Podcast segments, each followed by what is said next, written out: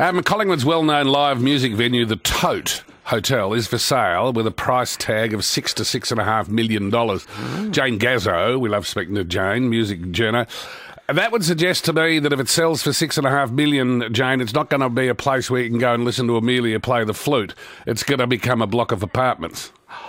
Please, I implore Melbourne not to let the tote become a block of apartments. This is a legendary and iconic venue, which is part of Melbourne's rich live music culture and our history. It was it was built in 1870, Ross and Russ. It's you know it's been t- trading as the tote since 81.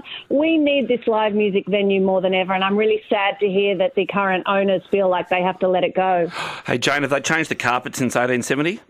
Listen, your shoes still do stick to the carpet, and the urinals still smell a little bit gross. But uh, you know, as far as a live music venue and rich Yeah. in culture and history, you know, the Tote really does have a special place in all of our hearts. Does it have, does it have any heritage listing, Jane? It should have a heritage listing. Can we make it happen? Do you think? Do you think Three Evolution listeners can help us get a heritage listing because it needs one? All right, will you start us off by telling us who's appeared there over the years? Oh my goodness! I mean, these are probably artists you've never heard of, but I'll, I'll try the audience. People like Mudhoney, Sonic Youth, Evan Dando from the Lemon, Lemonheads, Powderfinger, Jets, Spiderbait, You Am I, Courtney Barnett, and my personal favourite, Paul Kelly. All right. That'll get the job done. What was it called before it was called the Tote? Uh, that's a really good question, actually. I can't remember because I wasn't around then. But someone So- will. Someone will. One double three six nine three. What was the tote called before it was the tote?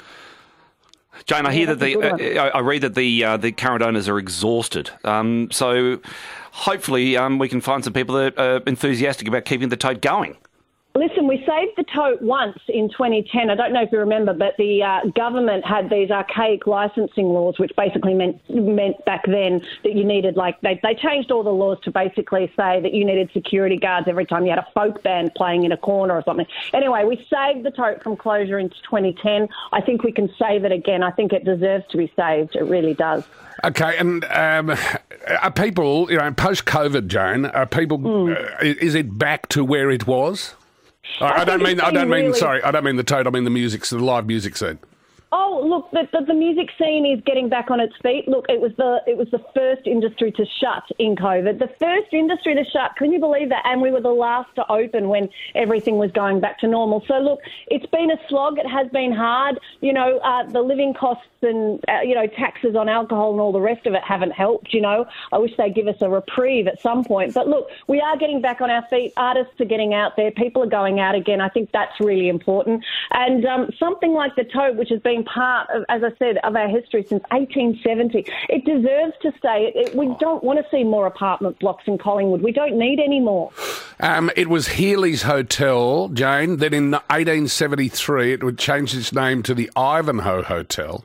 That's and the right, the Ivanhoe. Yes. and the reason it's called the Tote is because that was the famous fictionalized hotel in Frank Hardy's novel Power Without Glory. It was called the And Tote. I, I actually heard that there was a se- there's a secret burrow, like a secret tunnel from the tote that goes to somewhere over the street. I am not sure if it's Wellington or or some maybe someone can help. But basically, all the bookies and the gangsters back in the day used to when when the police were coming because you weren't allowed to gamble and and and you know do those the unsavory things back then. Uh, they used to run away when they knew the police were coming, and there was a tunnel built underneath that that led to uh, somewhere down further. Good on you, Jane. Always lovely to talk. Jane Gazzo, music journo. Uh, speaking of which, SP bookmaking used to thrive, of course, in uh, Melbourne largely until the TAB was invented. And Sly's father was the head of licensing gaming advice, and he was after Victoria's leading SP bookmaker. I won't use his name. It's a, a he's a very fine fella, and it's a very famous name. Um, but uh, Sly's dad was much intent on catching him, and uh, at, a pub one day, they all lined up for a raid. Um, Sly's dad with all his police behind him, and they crawled around a corner to go and do the raid. And the SP bookmaker was standing there, leaning on the wall, smoking a cigarette.